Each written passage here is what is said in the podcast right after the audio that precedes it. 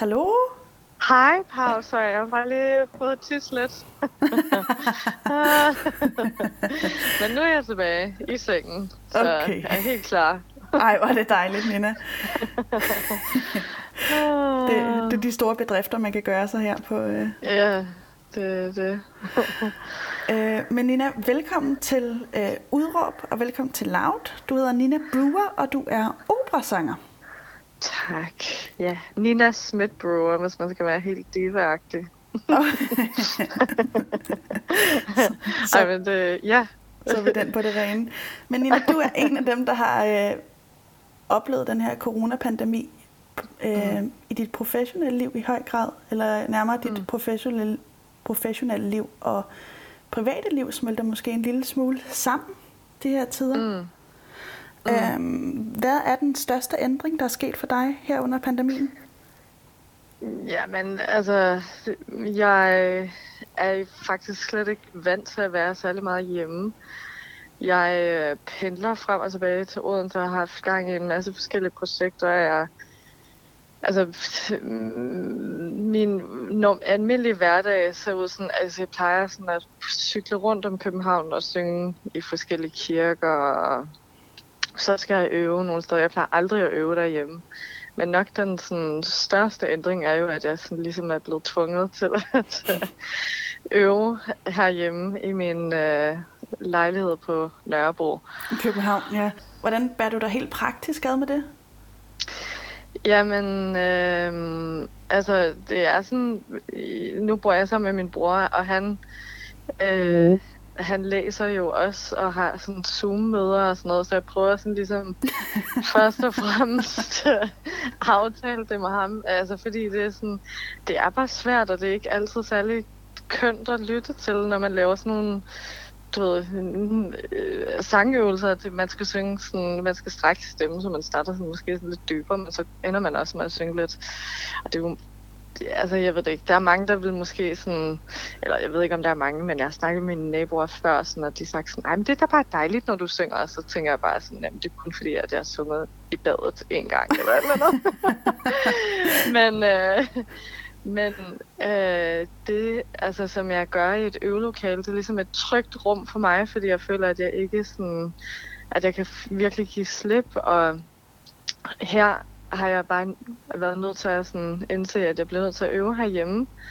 Øh, og så har jeg aftalt det med min lillebror, og så skrevet en seddel og hængt den i opgangen, hvor jeg har bare skrevet sådan, at jeg bliver desværre nødt til at øve herhjemme. Øh, hvis det larmer for meget, så må jeg lige, så må jeg lige give mig et kald. øh, og det er heldigvis ikke sket endnu. Ja, jeg ved det ikke. Men på en eller anden måde er det også meget fedt, fordi øh, lejlighederne, de er ekstremt lytte, og der, altså, man kan, der er en masse liv i de her øh, bygninger, hvor ellers folk har super travlt normalt, og ikke så meget hjemme, så det er sådan, på en måde også lidt sådan, det er også lidt hyggeligt, og jeg tror, at folk, i, i hvert fald, det kan være, at jeg har det forkerte indtryk fra mine naboer, men de virker som om, at de sådan, at de er bare virkelig sådan klar på at tage de forandringer, i, som de kommer, og bare, du ved, acceptere det, og, og gøre, altså fordi vi har, skal alle sammen have en hverdag til at køre rundt. Men du har også optrådt i en gård, hvilket jeg heller ikke forestiller mig, at du har gjort dig så meget i tidligere. Nej, ja, men det var sådan en sjov ting, fordi øhm, jeg plejer at øve i noget, der hedder Kammerklubben, som ligger ude i Nordvest, som er... Også i København, ikke også? Ja, Ja. øhm, og det er sådan, det ligger i Fuglekvarteret, omringet af en masse andelsboliger. Øhm, øhm, og så har øh, formanden for bestyrelsen fra AB Ørnegården der, Mm. som ligger over, lidt skråt over for Kammerklubben. Han har kontaktet øh, Kammerklubben og spurgt, om de havde nogle musikere, som kunne øh, underholde i en time øh, en søndag. Øh, og hvor han også har ligesom kontaktet forskellige, du ved, en smørbrødsbutik og alt muligt sådan for at støtte de lokale og, og, og have sådan en fornemmelse af fællesskab, øh, selvom man er spærret inde. Og hvordan var det, Øhm, Lina? Det var meget øh, rørende på en eller anden måde, fordi øh, det, det er virkelig underlige tider, man bliver bombarderet med alt det, man skal være bange for. Og det er jo også, altså, det, det er ikke en scene, jeg ligesom er vant til at stå i en, i en gård og synge. Og generelt, sådan, så synes jeg bare sådan, at hvis man ser nogen synge på gaden her i Danmark, så er det sådan lidt, det er sådan lidt pinligt, og ej, det er sådan bare, du ved, en, jeg har sådan en ret lav status. Øhm, mm.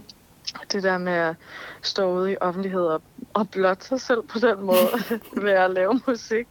Men øhm, der følte jeg, at det, jeg blev, altså folk tog så godt imod det. Vi havde slæbt et klaver, et elklaver med, og jeg sang sammen med en anden fyr, som står, øh, skulle have været stået på det kongelige teater øh, og sunget. Øh, og øh, altså, altså, der står han så i en baggård. Altså, det, er jo, det, det, det hele var sådan lidt syret, men det var så smukt alligevel, fordi det fik ligesom den her klassisk musik, som ellers er så måske sådan højtidlig og lidt snobbet, og du ved, man skal vente med at klappe, og man skal have noget fint tøj på. Måske tænker folk det, men der var det bare sådan, folk sad og øh, drak dåseøl fra altanen, og øh, røg smøger og hørte, var så søde og hørte os synge nogle ting, som vi elsker. Jeg synes, det er så fantastisk at kunne dele noget, som man selv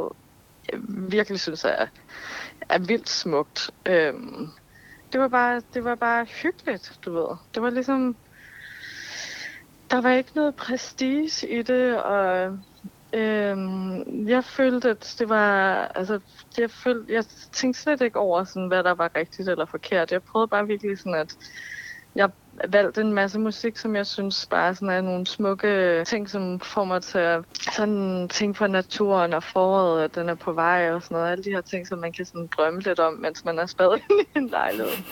Um, så det synes jeg var bare virkelig et, en dejlig oplevelse for mig at kunne dele med andre, som var bare så søde og tager så godt imod det. Hvordan er der ellers, øh, kan du mærke, at det kreative miljø, som du er så færdig i med, med operasang og så videre, at det har ændret mm. sig øh, mm. under, øh, under den her øh, pandemi?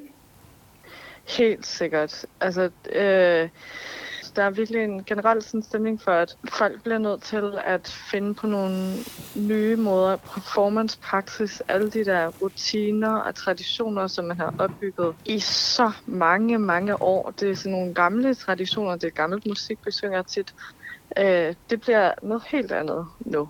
Så jeg er også i gang med en veninde, har øh, sat op sådan en, vi skal lave en opera i isolation, altså instruktøren, hun arbejder også, hun har snakket om, at hun, skal kom, hun kommer til at instruere ved at øh, filme sådan nogle Barbie-dukker, mm.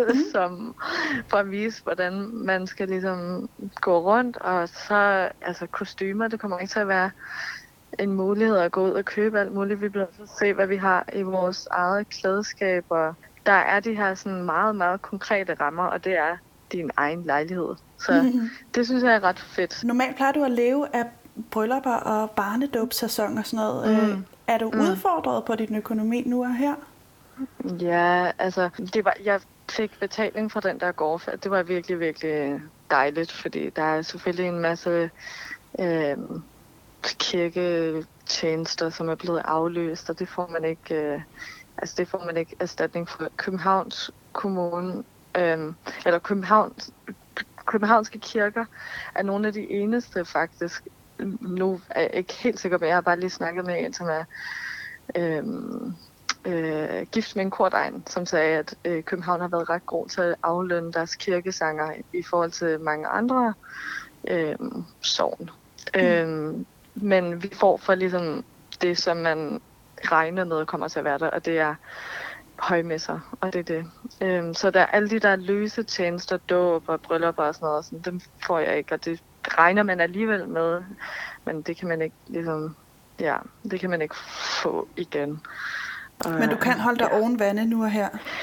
Ja, altså jeg er så privilegeret nu, at jeg får SU, fordi jeg går på den øhm, Syddansk Musikkonservatorium. Det er sådan en solistklasse, så det er virkelig heldigt. Men jeg er helt sikkert øhm, tjener, altså jeg kommer til at miste, altså jeg kommer nok til at miste, jeg har jo det ikke det store indsigt alligevel, men måske sådan, jeg vil skyde på 25 procent af det, jeg plejer, altså mm. øh, mindre end det, jeg plejer at tjene. Er det, er det mest positivt eller negativt for dig, øh, ligesom situationen ser ud nu her?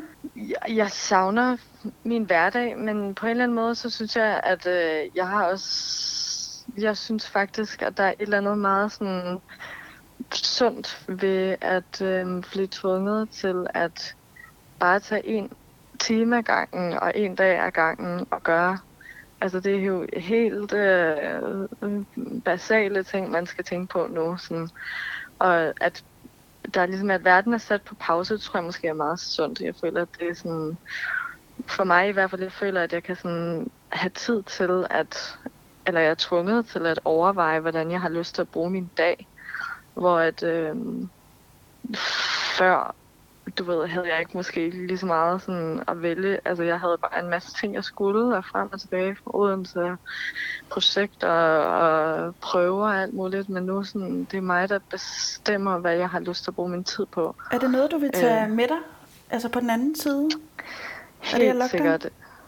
Ja, jeg tror, jeg vil helt sikkert gerne tænke lidt mere over sådan, at være øh, lidt mere sådan mindful omkring øh, hvordan jeg håndterer sådan noget hverdagsstress, fordi jeg tror også, at det går ud over andre. Det har jeg faktisk virkelig tænkt over.